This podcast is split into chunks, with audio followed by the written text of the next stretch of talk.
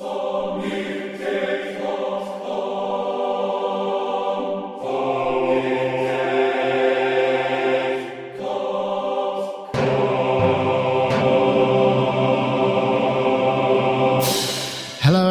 Welcome to Sonic Talk number 290, recording today live on Wednesday, the 7th of November 2012. Uh, today is the aftermath of the US presidential elections, which, um, give, well, whatever your preferences, has, uh, has been outcome. So. Um, I'm glad that's over because it was getting a bit dull to watch, frankly. But there we go. Uh, and and uh, congratulations to and commiserations in equal measures to to you, depending on how you felt about it. So, uh, welcome, Sonic Talk number 290. Gosh, 10 episodes. So, we're going to have, gosh, we're going to get one episode 300 in by Christmas, maybe, just about. It might be around about NAMM time. I'll have to actually check the diary. Anyway, uh, let's say hello to our participants. Uh, uh, oh, one thing, of course, um, if you're watching live or you haven't ever watched live, you're watching this on YouTube or listening, sonicstate.com forward slash live, 4 p.m. UK time, uh, video stream and chat room. So you can, um, you know, watch it. And also, if you watch the live stream, you get to see the stuff that uh, I edit out, which isn't very much, I must say just just because I've got such a well behaved panel, and I'm going to start with Dave Spiers from GForce Software in the well behaved state in a, what looks like there's a something. Is that a window, Dave? What the hell's going on? Yes, there's two windows in here. It's amazing. It's like I get distracted now with all. You can hear birdsong and stuff. Yeah, yeah, and this sort of weird sky thing. I don't know. I don't know. It's kind of it is very strange, but I think it's going to help me um, Come on, photosynthesis. Ah, right. So you're going to um, all your um, all your organic all your organic bits are going to start sprouting. Does that mean you'll, yeah. you'll grow more hair? And then ultimately, I'm going from a place with two windows to one massive window in front of me. Oh, but that's, that's at so least six funny. months away. So, but yeah, well, as you can see, I'm ensconced and I've got a basic setup, and I'm very happy. Congratulations, and it's good to see. I can see the uh, ARP 2600 and the Synthi AKS behind you there in uh, pride of place. Very nice. Thank you very much for. Um, well, thanks for thanks for getting it sorted out in time for the next show. I appreciate it. Anyway, um, let's now go on to the uh, our next participant. Right, uh, Gaz Williams over there in um, in Bristol is a songwriter, uh, bass player, producer, mastering engineer, and all generally sort of um, man about town. How are you, Gaz? I'm good. My website is up. Uh, uh, so at songsurgeon.co.uk, although it's in it's unoptimized at the moment. But disarray. well, not not now. I'm sure it's fine. In fact, I'd, I'd just like to plug our new website. There we go. Oh no, that's not it. that's Ooh. somebody else's. Oh, mine's gone. Test at sonicstate.com was the was the low was it for testing, and then hopefully that'll be live very soon. Uh, I switched that image off. Uh, anyway, Gaz, um, thank you very much for joining us. Does that mean I should change your uh, lower third to reflect um, songsurgeon.co.uk, or are you happy with uh, maybe both? Uh, both, yeah. I'll try. I'll try that. I promise. Uh, web, yeah, would be good. Okay. And finally, we have Mr. Mark Tinley over there in uh, the east of England. Um, Mark Tinley there is sporting Hello. some new headgear. Um, the chat room was wondering whether or not. It's very clear. Yeah, no, I've been wearing a hat too. I, in fact, I'm in, in solidarity. I can. Uh, I'll put mine on too, but I'll, I'll take it off because I've got a black background, so it just makes me look headless. But no one will, no one will accuse us of being um, brothers, uh, Laurel and Hardy this week, will they? Well, talking of brothers, I want you to change my lower third down there so that it says Adamski's brother, because last uh, on Saturday I went to see my brother's band, which is absolutely brilliant. He's doing this oh. new project called Neo Waltz. And I want to rant about it a lot. ah, yes, I've been watching um, his tweets uh, and Facebook posts. Uh, perhaps you can tell us a little bit about it. Um, at some point. he's just, I don't know how he's done it. He's just taken 4 4 timing, all this four on the floor stuff that we've been listening to since like the late 80s, and I'm thoroughly bored of. And he's somehow managing to put stuff over threes, but still make it sound plausible. And and me and Mr. Monday were standing in the in the audience, going like, "How has he done this?" And we were going like, "Those time signature all those time uh, increments in between the beats just don't quite make sense. But somehow it sounds right. But somehow it's you know as a musician that there's something gone really wrong there. But at the same, oh, is he time, doing three, four arrangements of uh, popular dance classics? he's doing yeah all sorts of things. So like I, I heard ride the rhythm, but it was going over one two three, one two three, and how the hell he's done that, I don't I know. Guess but... fours and threes, twelve bar cycles. I don't know. Gosh. Well, no, it kind of wasn't. And that, that's the weird thing. I, I need to go and look. Where can where where can people see, where can people um, see that? Well, he's going to um, do another show at Chats Palace in Hackney, which is, is anywhere anywhere in the meantime people can hear it. Yes, neowaltz.com. Neowaltz.com. Dash waltz.com, yeah. All right. Okay. Well, thanks very much for that, Mark. We will we will direct people there in the show notes. Um, let's start then. Um, what's first? Uh, oh yeah, this was something that um, that Dave sent, and I hope that everybody did get to see it because uh, um, otherwise you'll be a bit lost.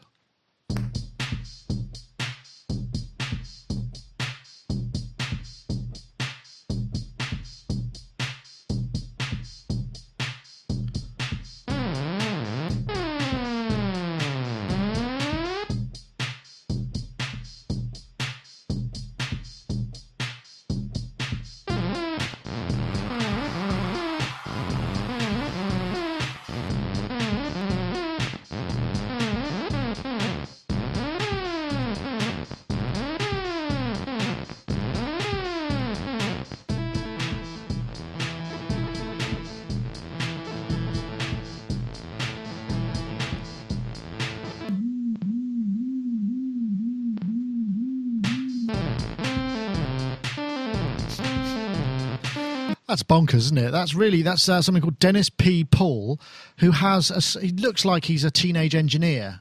It's all shot in that kind of teenage engineering with kind of that beautiful form and function. And uh, he says this is a serious musical instrument. It rotates. Well, uh, let me show you there. It rotates um, everything, everyday instruments, scan everyday object surfaces, scans their surfaces, and transforms them into audible frequencies. Um, I'm not quite sure how he gets them in time. I'm guessing, presumably, the motor that drives it must be in time with the tempo of the loop or something. Perhaps one of you can uh, can um, decipher that for me. But uh, Dave Spiers, you sent this through, so uh, you get to comment first.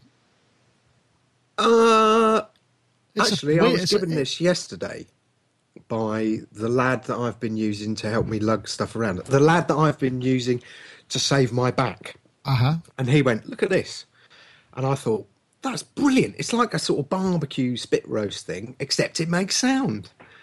And perhaps if you made a giant one and put a pig on it and did that, it would make a really more an even more interesting sound. No, I just can't. I was like, I like this. I like this a lot. It's completely bonkers. It is just completely insane. I like the fact. It, no, it is a serious musical instrument. Look, and yeah. uh, and and it's. Uh, it's sort of an interesting idea. I mean, I, I, I, would have perhaps gone for some other tones, but uh, there's some great, just amusing ideas of scanning stuff. but it's got that sort of Scandinavian sensibility, hasn't it? And it's good to see a bit of Lego in there as well. I think you can spell that. Was very impressed by it and just thought, yep, want it, want this. What do you want to scan then, Gaz? What do you think would sound good? Oh, I mean, what what would be the criteria? The more kind of ridges and bumps that would have that. Uh I don't. Yeah, I suppose I don't really know to be honest. I mean, it just seems like a. It's a very fun thing. Um, it's uh, built from aluminium tubes. Just to uh, to quickly give you a bit of a background. Uh, white POM. I don't know what that is. Black acrylic glass, high precision distance measuring laser. Uh, a custom program translator and controller module written in processing transforms the measured distance value into audible frequencies, notes, and scales, and also precisely controls the stepper motor speed. Yes, there we go, to sync with other instruments and musicians. Oh. So I suppose as a performance thing, it could be quite interesting. I do like Dave's idea of uh, maybe putting uh, a roasting pig on it. it. it Still alive? no, that's harsh. What's the matter with you, man? This daylight's gone to your head, or somewhere, your stomach, perhaps. but that would change it would change as more people at the hog roast. Then you would sort of the music would change over the. That, that's quite a nice idea. that's just bizarre. You can imagine it some really posh English festival, couldn't you? Like sort of Henley Regatta or somewhere like that. You'd listen to the tune as the pig gets eaten. yeah, interesting. I mean, the place where you get those hog roasts, the place where you get those hog roasts is those steam. You need to link it up to the steam organ, and they're nearly oh, always Oh, MIDI controlled, aren't they? So you just run a MIDI cable out the steam organ into the hog roast, and then as people cut more off the hog roast, you get like you know the the music changes. Oh, that was me thinking of. Is it Calliope? I don't know how you say it. Calliope, yeah, I think so. I I think actually what you should be talking about is should as people eat the hog roast, it should just get faster. Or higher in pitch. Yeah, something like that. Just so the whole thing winds up until finally you're just left with a sort of really high speed whizzing. It's like, or maybe you could, uh, maybe maybe they, they could sell it to local kebab shops. I, I was wondering about the Calliope though. Is is are they? Do they ever turn up then as like MIDI with MIDI controlled sort of Calliopes then? I have no idea. Because it's a very peculiar. You mean the steam organ thing? No, You Calliope mean the is. steam, Uh, steam Uh, it would be um, it would be like sort of like the thing that would make the music when there's a kind of uh, a, a merry-go-round or um, Yeah, like- yeah. uh, But the, the, well, the steam ones are definitely Oh, MIDI sorry. controlled. If you go to a Steam- steam fair, yeah, the steam ones. Yeah, that's right. Yeah, they, I think that. yeah. So if you go to a steam fair, they're control. They used to be controlled by paper and uh, and things with li- like paper punch kind of cutout things. yeah, But now they have a MIDI box running them, so they have all of their music on MIDI file, and they just run MIDI into the machine, and it's all controlled with MIDI. So Oh, that's funny. I wonder what they use. That's really funny because every time I go to the fair now, I always see just that all the people on the waltzers and stuff have uh, SP303s, little kind of groove boxes with pads on them that just sort of play, hold tight now, come along, nearly ready. And, and they just sort of press buttons to kind of trigger these. oh, yeah, the Rolls Royce to Dodge. Exactly, exactly, yeah, A- and so the whole that is interesting how music technology has just completely transformed the uh, the Well, car- the carnival circuit. I was kind of thinking of going the other way and playing modern dance hits on a Calliope. yeah, I'm sure that's possible. You, You can do that do- on some yeah. synthesizers, can't you? I think the synthesizer ruined the Calliope, didn't it? The Calliope D50 preset just kind of trashed the original instrument. No synthesis wants to go anywhere near that sound now. You could turn up with your own music on a three and a half inch floppy disk, and you could um, you could feed it into their into their thing and try it out. I could just imagine the uh, the conversation you'd be having with the uh, travelling person, um, carnival staff. No, no, I've got it on a USB stick. It's okay. I know what I'm doing. Yeah, perhaps not. There's probably a market for it, though, isn't there? I mean, you could have like the latest Rihanna track or something. I've Yeah. got a couple of ideas for this hog roast thing. I've I- got like here is like a square dish. So this is like four on the floor. Okay, so that's your traditional dance beat. Spin that round, and then we've got these lovely um, we've got these lovely bowls at home here for like dessert, which is uh, triangular. So that would That'd work th- for for Adam's waltz. We could connect that to his sequencer. Oh, why is that not going in shot? There you go. Ah, so Nice and also if you, dish. So that would be like three four, wouldn't it? um, that's just priceless, Mark. I think I think you're, you've got the beginnings of something there. Maybe that's maybe that's how he actually came up with the concept. Oh, probably. It's probably you know it's just undoubtedly. Anyway, that was kind of fun. Um, that's uh, Dennis D- Dennis Paul Dennis P Paul. Dot de uh, an instrument instrument for the sonification of everyday things. I've got a bit of a frog in my throat today. I don't know where that came from. Haven't been eating anything um, frog-like. Right. Next. Ah, yes. Now this is really cool. This is something we saved from last week uh, for Rich, um, but I was in contact with Rich yesterday, and he was in the aftermath of the uh, Hurricane Sandy, and only got his electricity back on I'm here with yesterday, which means that he uh, he couldn't really join us. Um, firmware version 2.0. he's got work to do because he's got a lot of time off. Anyway, check this out. All of our existing customers can download and install this update, and it'll be shipping in all new units. The Minitaur can now store 100 presets right inside the unit. You can unplug it, take it away from the computer, take it on stage, and all of your presets will be there. And in addition, the Minitaur Editor version 2 allows you unprecedented new control for loading those presets into the memory of the Minitaur, arranging and organizing them. In the new Minitaur Editor version 2, we have a redesigned presets panel. You can easily preview all the presets just by clicking on them, and that loads the sound to the panel. And if you want to load the preset into the hardware, you just pick a hardware destination and click to load the sound in there, and it's stored in the memory. You can power off and take the sounds with you.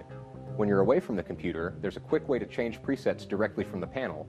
You hold down the glide button, and press the oscillator 1 or oscillator 2 buttons to scroll up and down through the presets.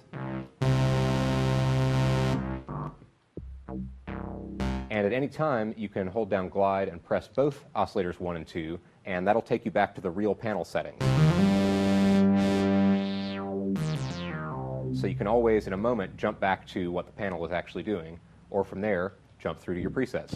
Let me just fast forward it a little bit because there's another new feature that we've gate input. What's interesting is now you can also controlling oscillator two frequency on the Minitaur, so you get a sound like MIDI this. controllers to, to control voltages, which also means that you can take control voltages frequency. And map them to MIDI which is a really interesting concept. And this was the thing that Rich got very excited about. This is obviously Minitaur version 2 software. Um, it's basically, you know, we've got the analog guts of the Minitaur, which I, I reviewed a while ago, and. Uh, and now it's this version 2 update sort of really does open things up quite a bit and the idea of being able to take a cv control and then turn that into midi it's usually the other way around. We don't see that so much. I don't know, Dave. I, I was I, one thing that I was kind of intrigued with is what what would you or what could you use it for? I mean, what would be the kind of something that would that would make sense? I suppose you get you get high. Would you get higher resolution control? I suppose you wouldn't because you'd have interpolation between the CV and the 128 steps of the controller, right?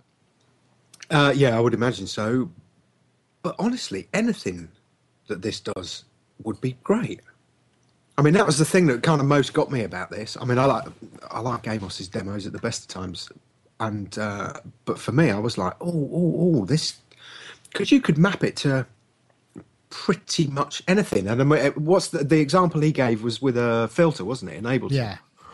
And that was the LFO controlling the filter, and it was and it was great. I mean, and the fact that you've got this kind of tactile control once you've mapped a knob um, to a MIDI parameter. Again, brilliant. It's what we all love, absolutely love. Do you think this is the beginning of something that actually the the the germination of a seed that might actually bring us closer to this sort of idea of a universal control of software that we can then you know, because this is the thing we we banged on about, you know, ever since the podcast started. This is it's just yet another way of utilizing your stuff. I mean, what would be great is to take, you know, a bunch of functions out of like an ARP 2600 or whatever synth stuff you've got or modular stuff and turn that into some kind of MIDI stuff. That would be uh, that would be yeah. pretty cool.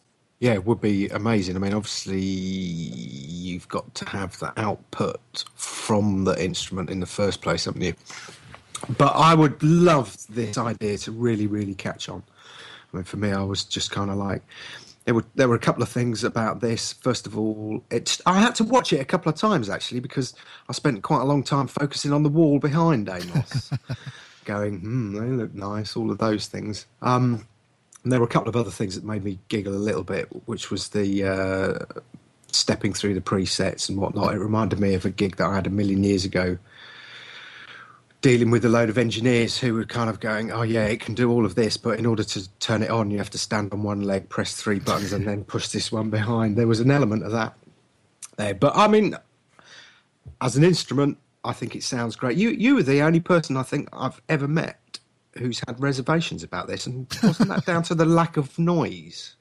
Um, it was um, yes, there was no noise. I don't think it was just that because that's common on. Uh, uh, that's not Minitaur's not the only thing that doesn't have noise. I think the Slim Phatty doesn't have noise source either, or is it the Little Phatty? I forget which one. I know there's one that doesn't as well. Um, I'm trying to remember what it was that um, I think it was because it just had a minimum amount of waveforms. But actually, there's some something about the um, OS2 which allows you to change the intervals of the oscillators more effectively because you couldn't do that. Uh, you couldn't you couldn't do that by, more, by, by anything other than octaves or a small detune amount. I, ah, I recall. Okay. And now you can actually bend one of them sort of wide out of the place. I can't, but um, and I think I think that was possibly one of the things. But there was some. There's lots of features that are pretty cool in it as well. Yeah, no, very impressed. Very impressed. And this whole version two thing is just such a such a cool step up. Of course, there's um, there's more stuff. There's the Akai. Uh, oh gosh, what's it called? It's the um, MX Max 49, which has got CV out. So that's presumably going to be open up uh, open it up even more. I don't know if it's got CV ins as well. I'd have to check that. I think it maybe it'll do both directions. I know, Gaz. I mean, I know uh, you're you're you're you probably don't operate so much in the world of CV and gate, um, but no, but I actually the reason I was a little bit late coming to the show today was I've just been working with a band uh, who've just been in the charts called uh, the Other Tribe, and uh, we've actually we're just looking at um, uh, MIDI MIDI bass uh, triggering and looking. They've on their album they're just using massive for all the bass sounds. So we've just been looking at options to recreate that and looking at how the triggering what the latency is like of the triggering with the keyboard. Uh, sorry, using massive um, from the bass, from the bass, and right. and also using the the GR55 unit that I've got here to try and find a similar kind of sound. But you then, just need to put thinner strings on the bass and put the whole thing an octave up. that's an idea. No, I'm serious. It, that's what that, that was the plan: is to get a, a piccolo yeah. bass, which is an octave octave higher, for that precise reason. Yeah. So yeah, yeah, absolutely. Well, yeah, completely right. Yeah. That's a so, uh, brilliant bit just, of lateral thinking there, Mark. Nice idea. uh, but I was just thinking about this Minitaur though, and just thinking that that might be the thing for them to go for, and you know, play. I think that would be, you know, as a synthesizer, it is a ba- it is geared around being a bass synth, isn't it? So I think that the emissions that you're talking about, I think when you're talking about it for playing bass lines. Well, yes, but when we're talking, it's it's a bass synthesizer in the old school form of you know uh, a, a, a, Taurus. I mean, but yeah. nowadays, you know, the sort of, I mean, as everybody seems to want a bass sound that sounds like a didgeridoo, it won't really do that. You know, it won't, it won't do that. Well, it'll do the wub, but it won't do the scream and that side of things. You know, that's and I, actually that's something. It's a revelation that came to me. I was just listening to a load of. Uh, I think I was listening to a, a, a, a dubstep compilation, and it just everything sounded exactly the same. It was really surprised. I, I, I was sort of shocked because when I first started listening to that kind of stuff, it was really kind of innovative and interesting. But it all just sounds like there's a uh, an electronic didgeridoo player on it, on all of it. And it's, it's just it's, it's, it's, reached it has reached that stage that particular music genre hasn't it now yeah. you know the, the the MiniNova come out with a dubstep genre on there we talked before so once once a music form has reached that yeah. State. Once it's been stenciled onto something, yeah, then yeah. then it's all over. Yeah, then it's time to go somewhere else. Yeah. I wonder where they'll go. That'll be interesting. Neo Waltz. They have to go to Neo, Neo Waltz. okay, Mark. No, I'm serious. I do think it's a, a, a viable next step movement. Well, but great. That's not what we're talking about. I, it's funny. That, I'm gonna have to check out that Neo Waltz. When I was in Japan, there was a guy DJing some crazy stuff that was in three four and the audience was going wild for it. So I wondered if how similar that would be. But yeah, I think that's uh, didn't see that one coming, but you know, I think you're right. I think there's going to be uh, some three-four revolution. So, Mark, um, got any kind of uh, thrilling uses for this uh, oh. CV to well to MIDI? I mean, I've always liked CV controlled things, and and there's something about uh, the slight instability of electricity that makes those kind of synthesizers much more interesting than the digital ones. So I love the idea of having uh, that kind of control over MIDI parameters because then it means that you're going to kind of put uh, variances into things that aren't going to work. And you know, like when people program variances in, they never quite work because they always seem to follow patterns and they're never quite or random enough or they don't quite slew off enough in a in a natural kind of way. So I do think it it could be like a really cool thing.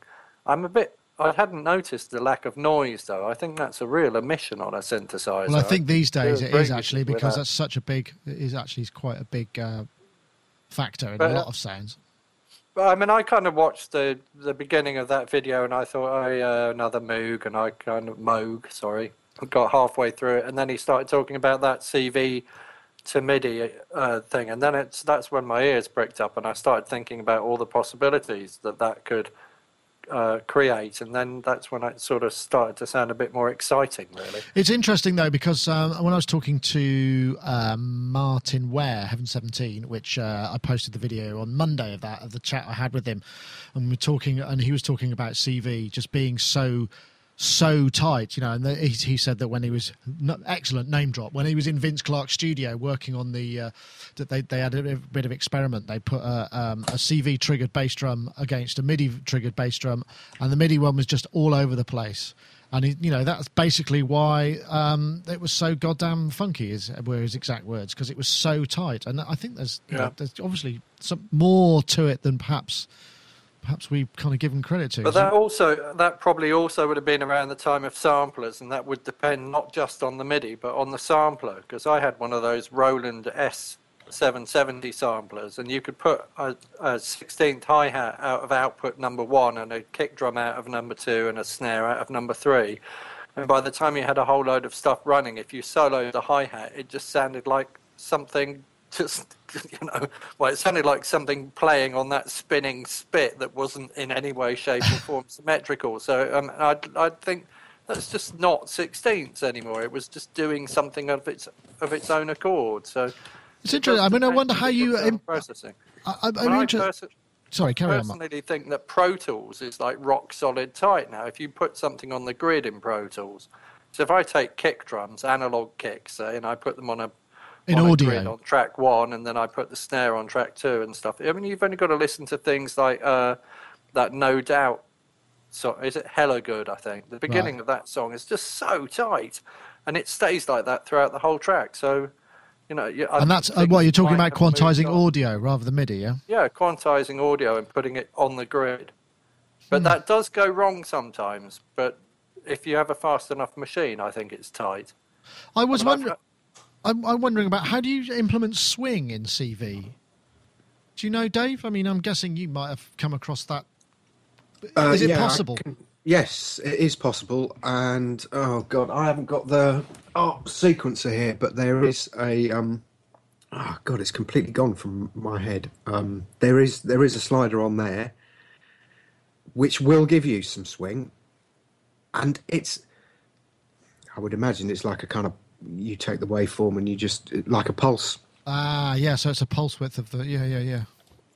Yeah, I mean, I'm, I'm, i know it's possible. I'm just curious, you know, mathematically what you have to do because I mean, presumably you could emulate that by plugging a bunch of stuff up into some LFO modules and you know, do you see what I mean? And, and just kind of doing it in modular form what's going on under the hood and that would be, may, make it really tight and then maybe you know using something along the lines of uh, the minitaur or maybe something which has more channels you could then do your kick snare hat in cv and absolutely bang in you know bang on time yeah hmm. yeah definitely I seem, I seem to remember in drum machine speak that when you divide everything up into sixteens the in the Roland TR909, you've got four different grooves, haven't you? So you can start to implement different degrees of swing by uh, clicking on those grooves, and they relate to like if if it was a swing beat, so you'd got it added up to 24 and you had 16.8, then the next step would be like 15.9 and then 14.10 and then 13.11, I think. I think that's right. So it just break it. It makes the first beat faster, and the second one. We got a couple of uh, a, a couple of people in the chat room. Uh, Mechanic says uh, four millisecond rotating clock divider. And also slew, sample, and hold, or add duty cycle of a pulse wave, which I think oh, is what go. you were saying, Dave, isn't yeah, it? So, yeah, yeah, yeah. Thank you. Interesting idea. I mean, I'd like to experiment with that, but maybe, maybe you know, if we get more of this stuff, then we can start to really kind of get the uh, beats nailed in that way, and and that's and I, am guessing that's uh, as as Redwalk says that's why the MPC was so popular because it got it was just bang on, and the Linn as well just absolutely bang on. There was just it was just pure maths, no no grooviness. I mean, although the quantizers were groovy, but yeah, interesting idea. I'd be very uh, cool to see some more of this come out. I'm gonna hopefully I'll get hold of one of the Max 49s and maybe I can experiment with that. And uh, I've obviously done the Minitaur and it's no longer here, so I can't I can't bring it back in that sense. But um, before we get on to anything else, uh, it's time to have a word from our sponsor. Oh. Can, can I oh, just oh, no. say something before yes, you do that? Do that, then, Before you do the word from the sponsors, as you've mentioned Red Walks, let's do birthdays. So yesterday it was Red, Red Walks' birthday. Woohoo! Happy, Happy birthday, birthday, Red Walks. Birthday, and yes. tomorrow is Rich Hilton's birthday. Woo! Happy birthday to Rich. Woohoo! oh, yeah. Happy birthday, Rich. And I'm glad to know that uh, you've got power and uh, you're, you're able to move around. And because I, I know that is. It was quite a lot of damage going on in that neck of the woods in terms of Hurricane Sandy, and, and by the sounds of it, the crews weren't really all that prepared for the uh, aftermath, and it took a long time to get things sorted out. So, happy birthday, Red Walks, and happy birthday, Rich. Uh, and here we go.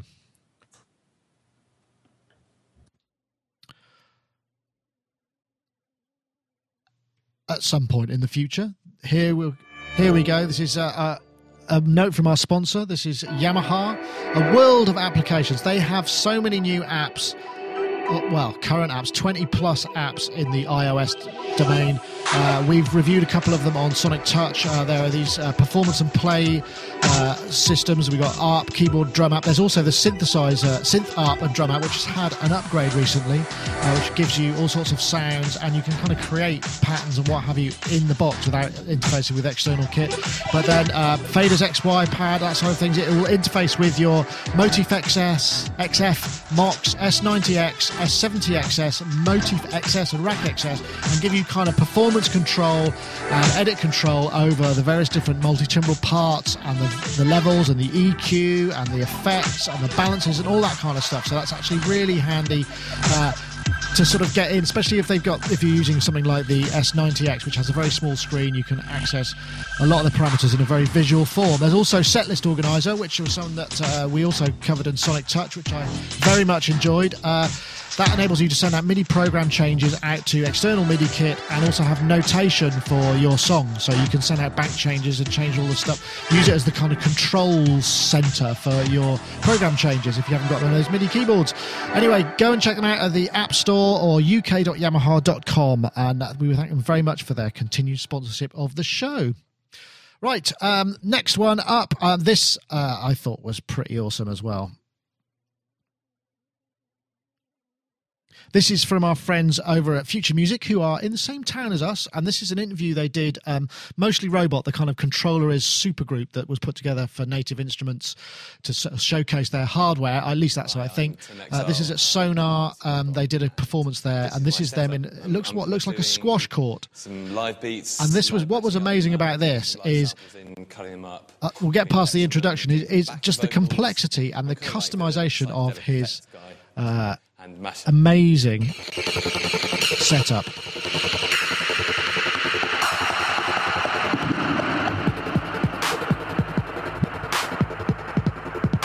So what he does basically is he's built this whole thing out of disparate parts. There's some uh, BCF, uh, Behringer BCF stuff, uh, BCR, uh, MIDI controls, which are dirt cheap and they give you lots of control. But the whole thing's been built in Reaktor, which he says took him a couple of years. I, I think he's going to actually mention it in a minute, and uh, then I can stop freewheeling over the so music bed. Is actually, it all, it all, runs in Reaktor. Um, I programmed it in Reaktor myself. It took me about two years. Um, wow. Uh, so all these controllers are just going into Reaktor and controlling it. So none of these are actually like do, making any sound themselves, and they're not plugging into anything else but Reaktor. So basically, I've got it all kind of revolves around a looper here. So the loops kind of come in here like that.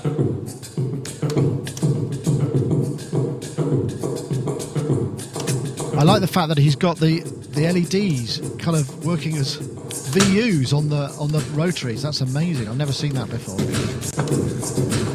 I'm not going to play too much more because I don't really want to get into trouble with the future publishing group and have them take this down off YouTube. But um, once again, a brilliant bit of sort of behind the scenes video from them. So uh, do check out a lot of their other stuff. Um, I suppose I'm trying to uh, make it all right that we played it in some way, which I'm sure it will. Um, but, uh, but this is astonishing. I mean, can you uh, Dave Spiers. I mean, just the the idea that he's just built that whole thing in Reaktor and this this sort of custom just setup of control. I just think it's amazing. He seems like he seems like a very talented fellow, and he looks an awful lot like the uh, Olympic gold um, yachtsman Ben Ainslie. Just that. Not that that's got anything to do with anything. What do you think? Cool.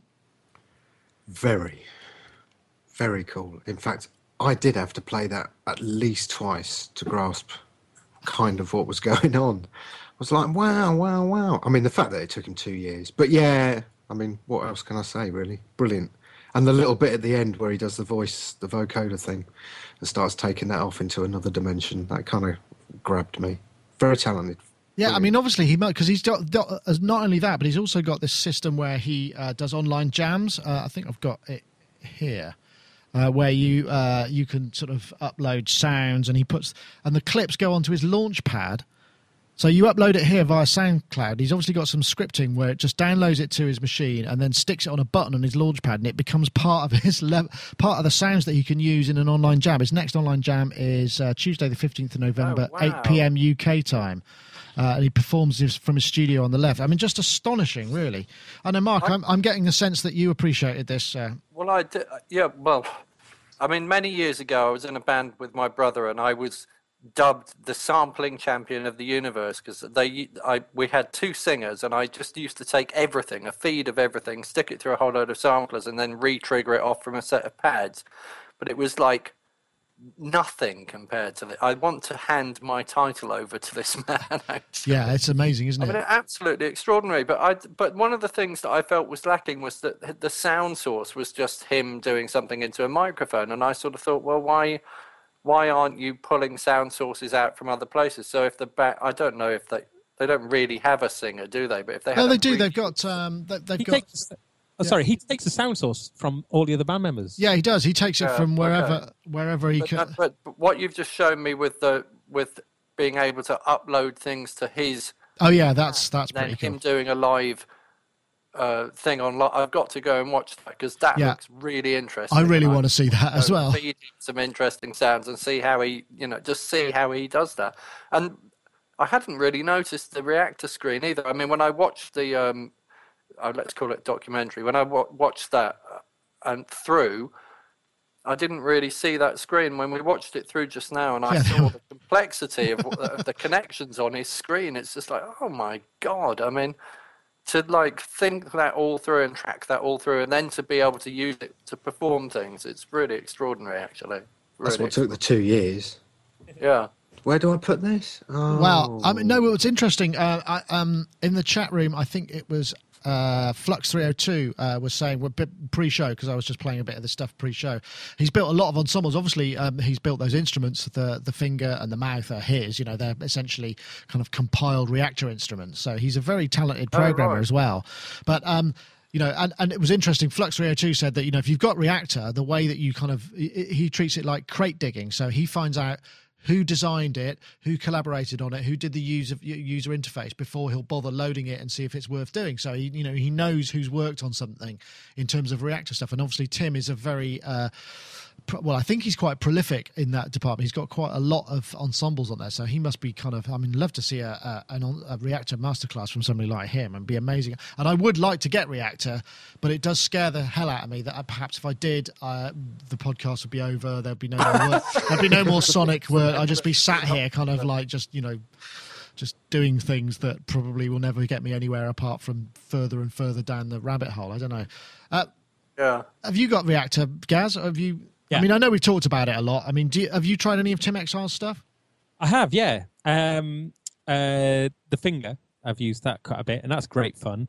Uh, and you know, I think he's a really cool guy. I mean, when he does his videos, he's he's got, he's a very humorous fella, isn't he? He uses humor a lot, and I really like seeing that because you know he kind of brings quite a human element into what he does. But I think um, when I've tried to build things myself, not necessarily in Reaktor, but um, like I've built some quite complex stuff using Ableton Live as a. You can use Ableton in almost like a kind of modular synth way in a, in, in some respects. And um, well, now you've got Max uh, built into it as well. Especially so, especially so. But uh, even still, just using it as a sort of a hub for various things going on. Um, it does get quite complex but you know when you've built it yourself and you're on top of it and you you know and you've grown it from one place yourself then you know for someone coming in and seeing that the completed thing or you know is going to be overwhelming and people won't understand. But when you've done it yourself and you've built it up you know and, and that's what he's done obviously um, uh, I, I think it's quite interesting. It's like when you see someone who's amazing with his guitar pedals and the guitar pedals is you know and he constantly changing between things uh, the problem I've got though with stuff is I constantly chopping and changing, chopping and changing, and I never stick with something long enough to um, to you know to get to get that deep on it. Mastery, yeah. isn't it? Mastery. Well, the, yeah, I mean, the thing about this is, you know, what's amazing about this whole kind of thing is that he has, in fact, just built the instrument he wants in Reaktor. And presumably he's tweaking it constantly. And that's what he's touring. He's taking his instrument with him. I mean, it does lots of things that, you know, you could say, well, Live will do this or, you know, other things will do that. But this is actually, you know, he's made it himself. It's just when you watch that, yeah. yeah. He just knows everywhere to reach for. You know, what he he just knows where everything is because he's built it himself, and that's that's quite inspiring. Well, I suppose that's the live performance. Maybe that's one of the reasons why he does his uh, uh, Tim Exiles on stage thing. If I go back to that, uh, maybe that's why he does it uh, because you know it gives it, gives him more chops, doesn't it? It means that he can he can just kind of practice all the time. It is very cool. I'd love to play this video. It's a couple of minutes long, but I don't think I'll bother at the moment. But it's uh, it's a very nifty uh, way. I mean, what he's very good at as well is taking. He uses granular synthesis a lot, so he can just kind of go uh into a mic, and it will turn into this sort of amazing vocal pad with granular. He does it later on in that video. If you go and watch that, I'll put the link in the show notes, and it's pretty astonishing, really. So that's what he's very good at. He's made, he's good at making something out of nothing from a sound so just creating something that gives it a rhythmic aspect, and then he's off. You know, and that's that's what's so so brilliant.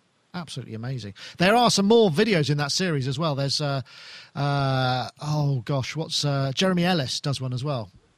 Um, cool. and and he uh, and and actually, the, the one thing that that really struck me about that, I, I, I, don't won't play that. The Jeremy Ellis one, he he casually mentions that he's basically a concert grade pianist, which is why he's so bloody good with you know. It's like that's why he's so good. That's why there's nobody else who could do it quite like him.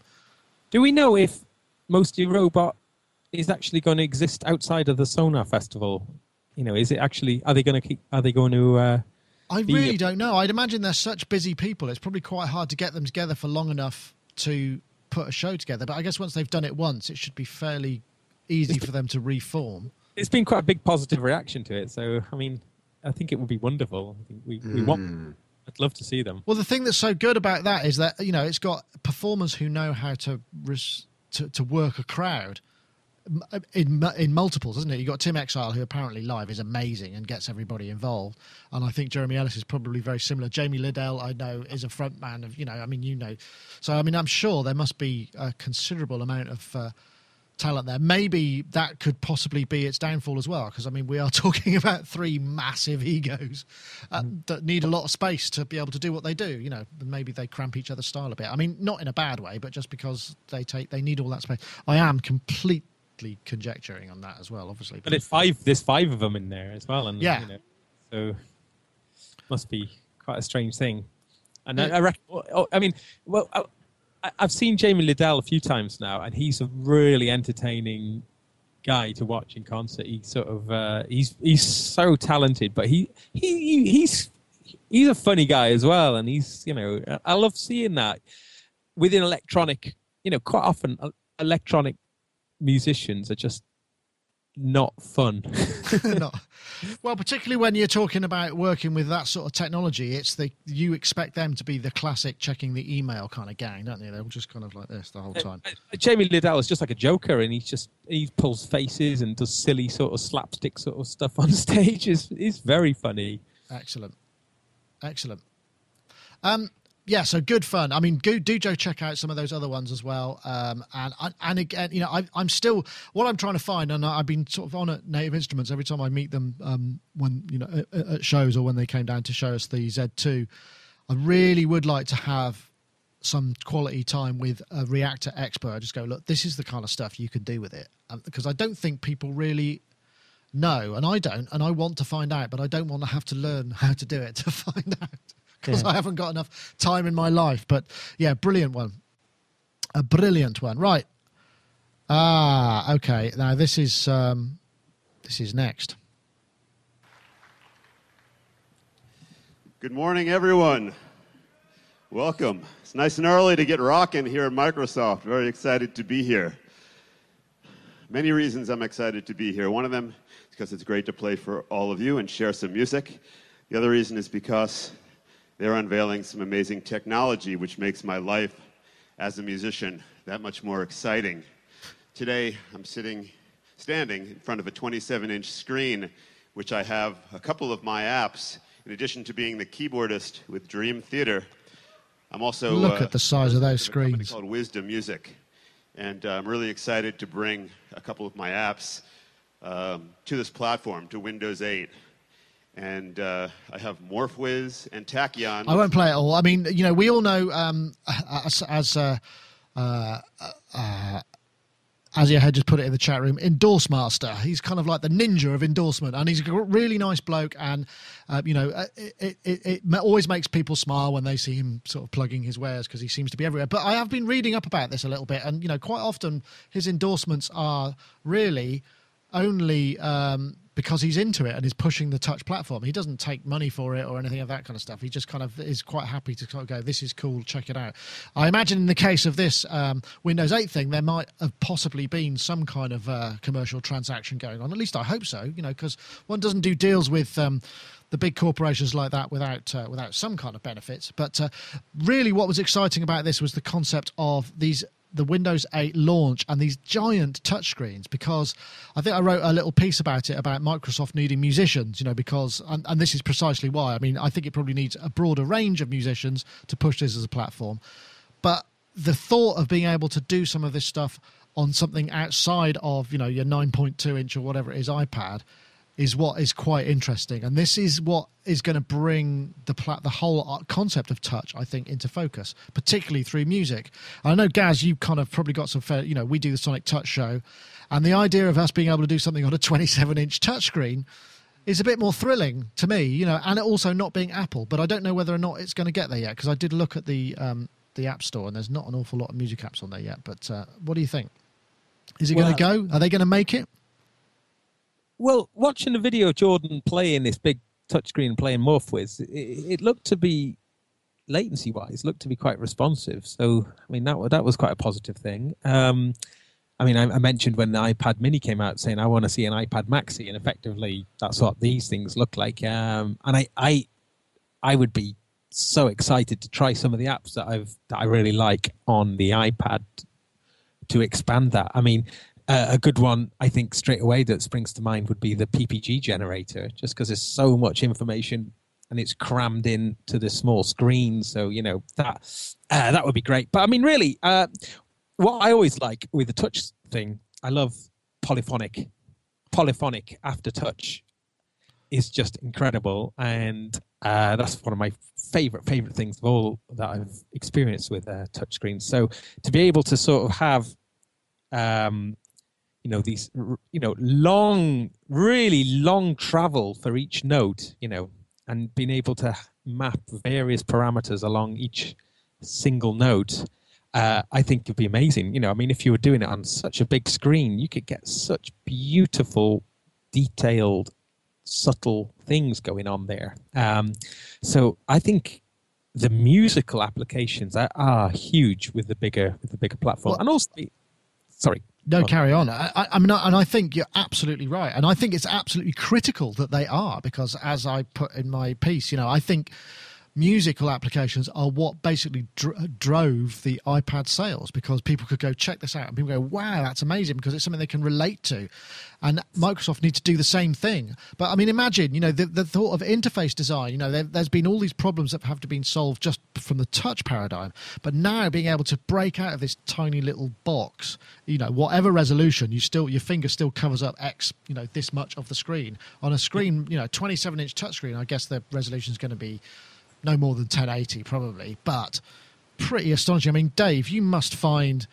I mean, you haven't done a, a, um, any musical instrument apps, but you must be thinking about the interface side of it from a point. I mean, would wouldn't this wouldn't this be quite liberating from a developer point of view to be able to have all of this real estate to work with?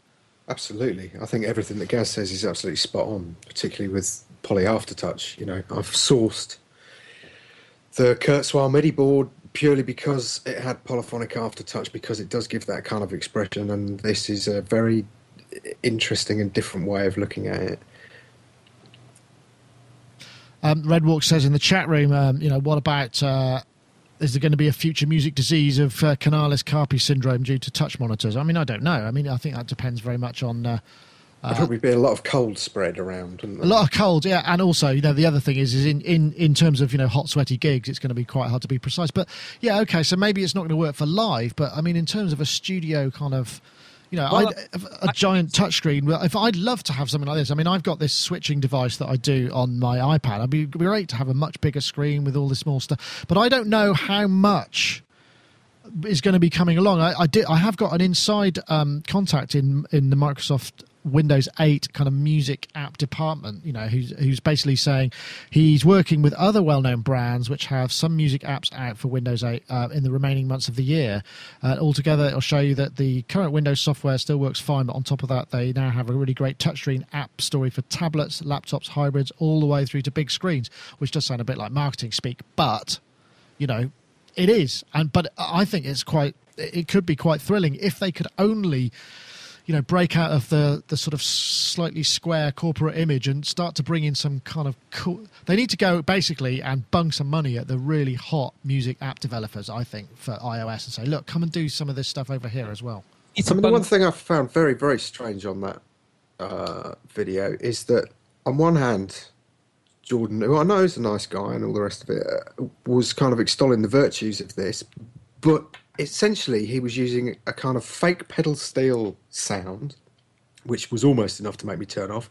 But all his when he went back to his kind of whittle whittle, it was all on a keyboard. So it kind of it didn't really, uh, uh, uh you know, I, I want to see somebody use it in a kind of new and exciting way. And in a way, we should return to the kind of Tim Exile type vibe, really. Well, yeah. I mean, but do you, I mean, you know, you, can you imagine? You know, uh, yeah, we got the build conference. It's it's last Monday at Tuesday at two o'clock. Uh, uh at, nine thirty in the morning or whatever.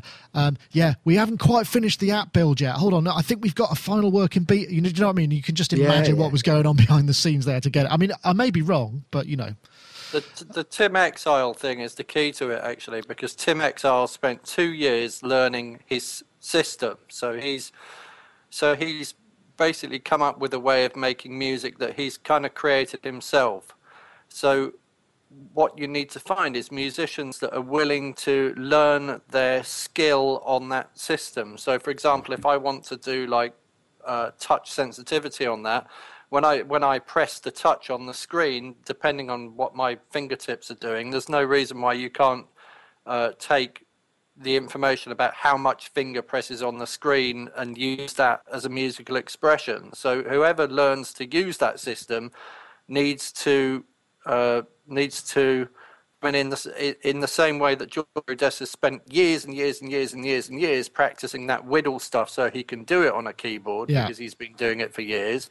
Whoever needs to herald the um, new musical expression on touch screens needs to have spent enough time doing it that they can show what it's capable of doing because we all know what it's capable of, but none of us have put the practice in to make it possible if that makes well that's sense. where i think I, I don't know that's where i think some of these instruments you know like the um what's the the jim hines one that you like gaz the uh Synthex. Synthex would go well on it, um, and as would Loopy, as would MIDI. You know, the the ones that we've kind of found ourselves and go, oh, these are really cool. You know, as would a number of other devices. You know, as th- there are there are lots of apps that you think if they just had bigger screens and were able to kind of like grow, and so you had more responsive areas, then yeah. it would work. So that, I, that's what I mean about them, because otherwise you're just going to notice have you noticed though? If, I mean, you've all got kids, so have you noticed like after your kid's been playing on like an iPod Touch or on an iPhone, and they go to do something else that has a screen? Have you, I mean, I've noticed touch, that my yeah. seven-year-old will go and touch the screen and then yeah. expect it to do something. So I think we need to see those touch screens appearing on more things. So I need to see a touch screen on my laptop that works in the same way as my iPhone and I don't care if it's a Windows laptop or a Mac laptop. I just want to see that technology turning up on other things, so that so that developers get a sense that ah, oh, it's on this thing, it's commonplace. Let's do some development for it. I mean, why can't I have Logic uh, running on my MacBook with a touch screen and then I just reach out and I touch all the knobs. Why do I have to go back to that? I can control one thing at a time with a mouse, or maybe if I can remember the key commands, I can start doing some stuff with key commands. Why can't I just reach out, touch the screen, and turn several knobs at once? That's that's where it needs to go. Yeah. And then you know, if it's a musical instrument on a computer, then why can't I just reach out and do a whole load of stuff that makes a difference to what the music's doing? And then, you know what? Let's have some sensors between the screen and the keyboard so that in that three dimensional physical space, I can wave my arms around in the air over the keyboard. You know, like the D beam thing. Well, that, um, what was what was that? Um, there is something, isn't there? I've forgotten what it's called now. We did cover it. That that, that just kind of you wait. You can use your finger oh, as a thing. That, yeah, yeah, I know what you. Mean. I mean, let's combine it all. Fantastic. Yeah. I can see Gaz is agreeing there wholeheartedly. But it does see it does it does really seem like you know this this could be a massive opportunity because I mean you know it's great that Apple are all of these things, but in some ways I you know after a last um, last week or the week before where we were all a bit sort of down at the fact that Apple had become all a bit smug and corporate, and Microsoft have traditionally been in that role, and Apple were the underdog coming up, and even now Apple are actually you know God knows how many times bigger in terms of gross wealth maybe it's time for Microsoft to kind of go right. What we need is to hire a load of really cool people, get them to do this cool stuff, bung some money at it, and make ourselves cool. Because this stuff, uh, you know, I mean, because frankly, editing spreadsheets and stuff like that on these things is not really going to be the way forward. There is. Um, I just want to play this quickly because this is the sort of uh, the the surface aspect, which is slightly different. But I mean, this is quite this is kind of capturing the the idea of it being cool and groovy but we need these applications. They need to be music and they need to be absolutely kind of bang on. And this is this is quite a this has been on british tv um, quite a lot recently.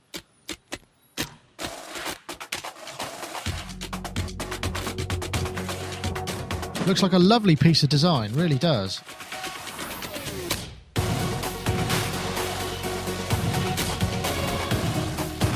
Those children are very weird.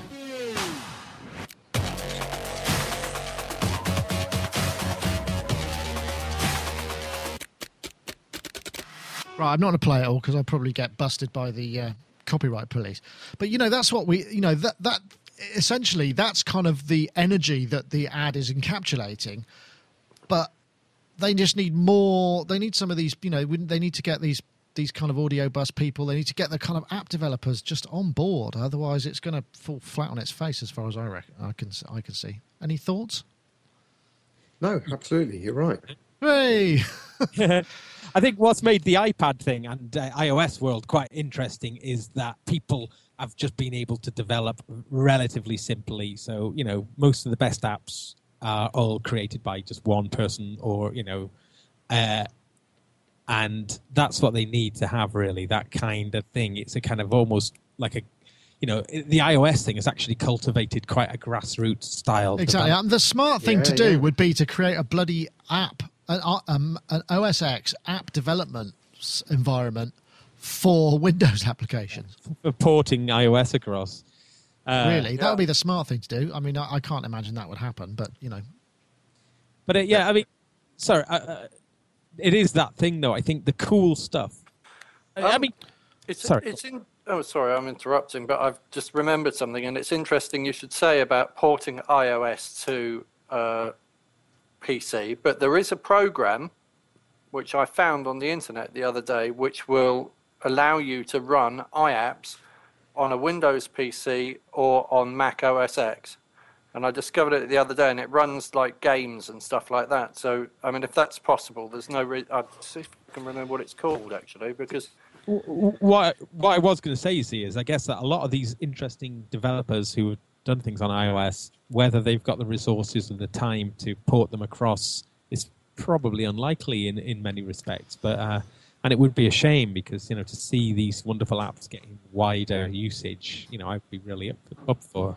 Well, that's so what I mean. But I mean, a company the size of Microsoft um, must have some resources that they could put into that into solving that problem and actually that's what i mean i think it's all well spending you know the millions and millions of quid on glossy tv ads but really it's got you know as i've said it's the music sector that drives a lot of the cool factor of these things and I think it's massively undervalued by um, corporate developers. You know, corporate hardware makers. They don't they don't get it. You know, and I, I can see that perhaps Microsoft aren't quite getting it yet.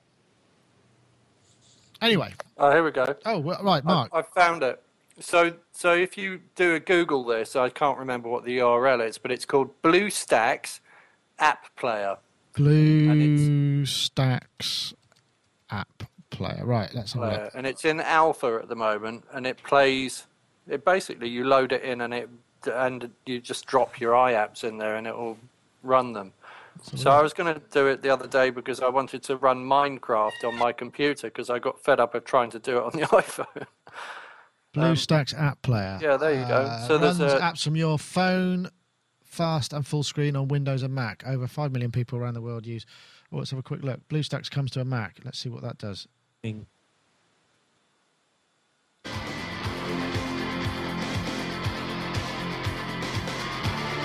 Get that a bit bigger.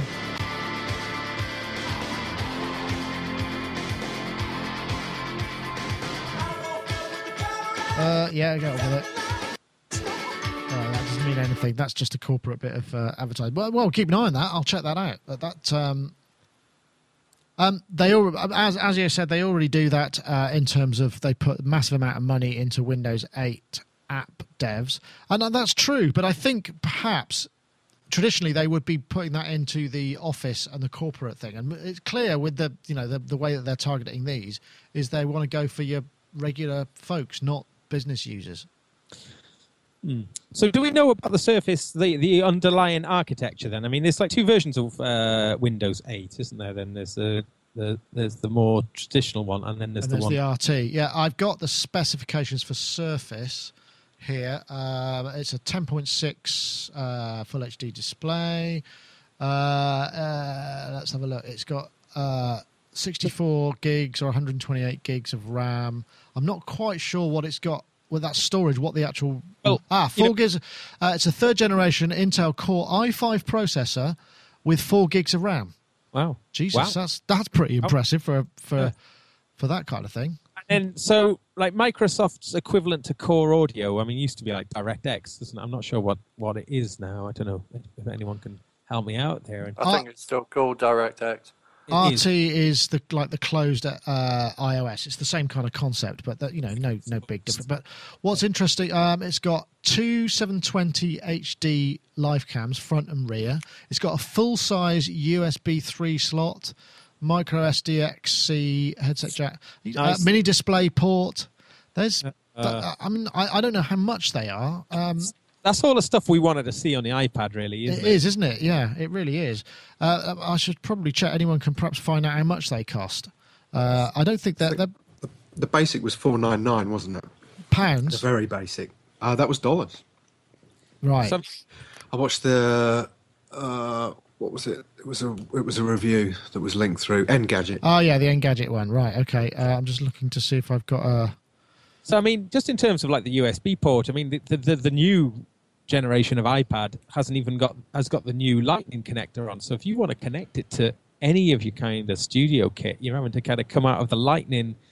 I, it's just it's it's become almost impossible at the moment. Well, I wonder uh, whether or not this is a, this again is another opportunity, isn't it? You know, as Microsoft could actually, you know, by just going, look, here it is, it's all there. Just go do your best. Rather yep. than no it's all ours. Don't touch that. You need a special yeah. connector. You can't have your own power.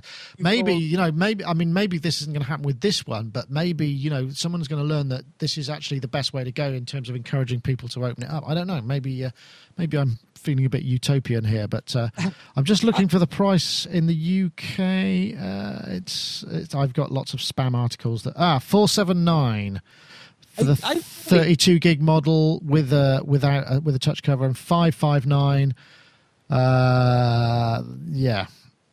I'm rooting for microsoft here. I can't believe i'd even say that but no I mean, it's funny isn't it? Yeah i mean apple you know i'm really am so cheesed off with them so well, we just want someone to give them a bit of a shock really and just sort of make them uh, come back yeah. from where they're going really i think. Come on you know be helpful to people. Still um I, I'm, I'm, well. I'm hoping that you know that this will, uh, this will actually, you know, this is a great opportunity. So let's let's hope so. I mean, that's that's what I'm hoping, and you know, you uh, think, I feel it's all positive. Yes, Mark. Don't you think that what made the iPhone kind of cool was that lots of DJs started turning up and using it to make music. And then there was that cute little Japanese girl band that made a single, and it was all made on the iPhone. My we kept point hearing like precisely. iPhone, iPhone, iPhone music, and yeah. and everybody kind of got it into their mind that actually I could buy an iPhone and I could use it to make a record, and you can. So yep. what what needs to happen is Microsoft need to create that kind of culture by taking somebody really cool and creating a few little. You know, they just need to invest a whole load of money into some arts projects that are going to be high profile enough that people talk about it in that way. Like, hey, have you seen this new Microsoft RT thing? This all came out of that, and exactly only costs X amount of bucks. Uh, yep, and it just reaffirms my kind of you know my thinking that really that's what it needs to do. Music needs to drive it, and yeah. it's great, you know, which is great. It's, it's great that it actually is. Yeah that you know music is is so powerful and music creation it's just fantastic. But let's you know maybe somebody sometime will see it. I mean you know and that's it's the same thing as max. Max were adopted by creatives by music makers and by graphic artists. I think it boils down to, in a lot of cases, there has to be a philosophy behind something. So if you've got a scene that goes on that's kind of based around something, and we go back to this kind of Tim Exile thing, you know, he spent two years doing that because he needed it to do exactly what he wanted it to do. So it was shaped around him and what he desired, as opposed to the other way around, which sometimes can happen when you deal with companies. I did a whole uh, Roland Microsoft GS developers conference years ago, and it was pretty appalling because you could tell that everybody was there to basically brown nose Roland or Microsoft. So they never got a real picture of anything. They just got a load of guys going, "Hey, you're great. Here's my card," kind of thing. Yeah. Whereas actually, yeah. just get out of that whole scene and go and discover something that's going on on the kind of grassroots level. Yeah. Then you'll become cool. Well, that's a challenge, isn't it? And uh, I, I, mean, I, the thing is, I don't know that a company with such a kind of structure, or you know, as Microsoft, that's very engineer based, is going to have even have the people around who could find the person to do that. You know that, that, how are they going to even hire someone who does that? Because they don't they're not necessarily in that mindset in the first place. It's going to take some some fairly radical Im, influence to for them to get that right. Whereas as uh, um, as you had in the chat room said you know apple just have a better marketing department.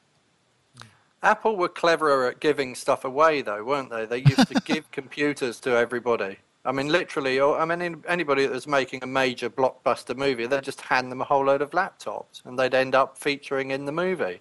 So the amount of movies you see where this Apple logoed computer happens to be sitting on a desk, like think of like Minority Minority Report or things like that, and they're just would kind of hand computers out. Yeah, so product Microsoft, placement. Product, it's the same thing. It can't do that though, it's can pro- they? It's product placement. an operating system and not a product. Yeah. Well, no, they have because they are making the the Surface, Microsoft Surface.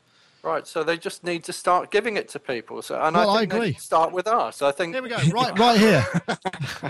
I mean, I would love, I would love to be. I mean, I would, I would. I mean, I would really love to be able to go on Sonic Talk and just kind of go, look, we've just had this in. It's yeah. and and to be able to show something very cool on it. I mean, I don't know if there is anything very cool to show on it at the moment. Desperate I mean, to do it. I really want to get some distance from Apple. So you know, please, let's do it. You know. Well, we'll have to see, but uh, yeah, it's it's. Well, we'll have to see what what transpires. Um, but yeah. Any, anyway, um, time's marched on, and it's uh, pretty much time for us to say goodbye because I've got to uh, get all of this back online and um, and go and make sure the server hasn't fallen over in the meantime. So I want to say thank you very much to all our guests. Uh, a very interesting discussion, and I think uh, covered some good topics this week. And great to see you there, Dave, in your new room, and the and the fact that the uh, internet is holding up. That's just absolutely fantastic. So that's amazing, isn't it? The fastest I've got out of it is like one and a one seven nine or something on a download. So yeah, Who, who's your provider? BT, but I am kind of I'm in the wilds up up here.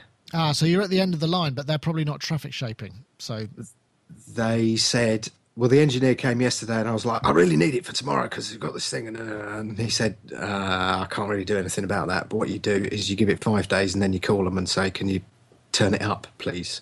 Because at home I was getting 20, 20 megs, but right. here yeah, no. at the end of the line. Are you on Infinity? No, I don't know. So that's what you need. A year's contract out, knowing that it wasn't going to last a year, as it were. Oh well. Anyway, Dave, thank you very much for joining us. GForce thank Software. You. Do check out their fine instruments and uh, Reason. Um, rack extensions and the like. And also say uh, thank you very much to Gaz Williams uh, at Gaz Goldstar or songsurgeon.co.uk. Thank you for joining us, Gaz. Yeah, can I? Uh, just a little question, actually. If anyone can help me here, I've just done this website now, and I've done it on Wix after Dave told me about it.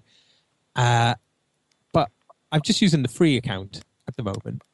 And has anyone done that? Has anyone? Is there? Because it's really slow when you try and load the page up. Because so if you upgrade it, does it improve the? Does it oh, I don't know. I've kept the I kept the freebie one on mine, and it seems okay. Oh, Unless okay. they're getting tons and tons and tons of users now, and it's all starting to slow down. Yeah, so that was just just a little que- a query, wondering. They do whether... this. Um, they do a dynamic kind of thing on the server, don't they? It's like a dynamic cloud thing, and I think it slows down, doesn't it? So That's maybe if you paid, they might put you on a different uh, priority box. Ah. I mean, okay. I have exactly the same problem with my. I'm, I'm with eUKhost, and it used to be really fast, and then they changed to this dynamic cloud system thing, and now. Oh, there you go. Once once somebody's loaded the first page, in other words, once it's told the server that it needs some bandwidth, I think it's start, then your other pages should load fairly quickly. It's just that initial bit, isn't it? Do you find that or looking good, Gaz? I don't think that's too slow. Very good. Yeah. Okay. Um, yeah, there's and also all the kind of like I put a forum on there and I put like a, a Tumblr feed, but none of those worked on the the... Uh, I don't know about that. Yeah, I, I, okay. we'll have to. Uh, I, I, might be able to have a look at it for you. But yeah, um... I, was just wondering if any other users, out, uh, if anyone else, listeners, had used it or knew. But that, that was cool. Thanks anyway. That was there. Okay. All right. Well, cheers then, and I'll also say thank you very much to Mr. Mark Tinley over there, uh, likebeing.com, or Neo Waltz, as he's now going to be. Uh, go and check out his brother's work. You've you've seen the light. It's it's three four over four four. I have seen the light. Yeah, absolutely. I am everything. Eh, they they were all doing this actually. is that is that it? They've just, is that the, I know. Where, the sign? Oh, that way. I need to go that way. Yeah. Everybody in the audience kept doing this, and then Adam kept saying, "We are Neo Waltz," and sticking three fingers up like that, and then everyone else was doing it. So branding. Thinking, wow, it's branding, is isn't it? Really cool, because it's like a whole it's a whole movement. It's not just music. It's like music, a dance, and then a whole culture. And you should check out the model that he's uh, got singing with him as well, because she's absolutely gorgeous. And she, um, she, I think she danced with Coldplay at the end of the Paralympics or something. Her name's Viktoria Modesta. Ah, I've heard of it. Right, here we go. I'm just, I'm going to play a bit. That sounds like three four. Something's going to happen in a minute. Here we go.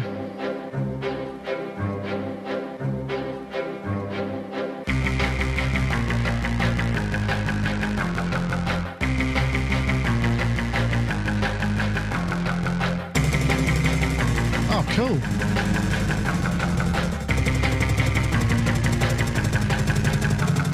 Forget the pen, it's a laptop, and I can't stop, and I won't stop typing scowling, clicking off. Man, that is a head. That that Very yeah, I like that. That's great. Oh, you hear it like you hear it like four four in a way. And it's got it's got a sort of dance to it. It's like no, hang on, there's something. It's got a kind of dubstep vibe, isn't it? Half tempo kind of thing. Well, check it out. Oh, Neo, neo-waltz.com.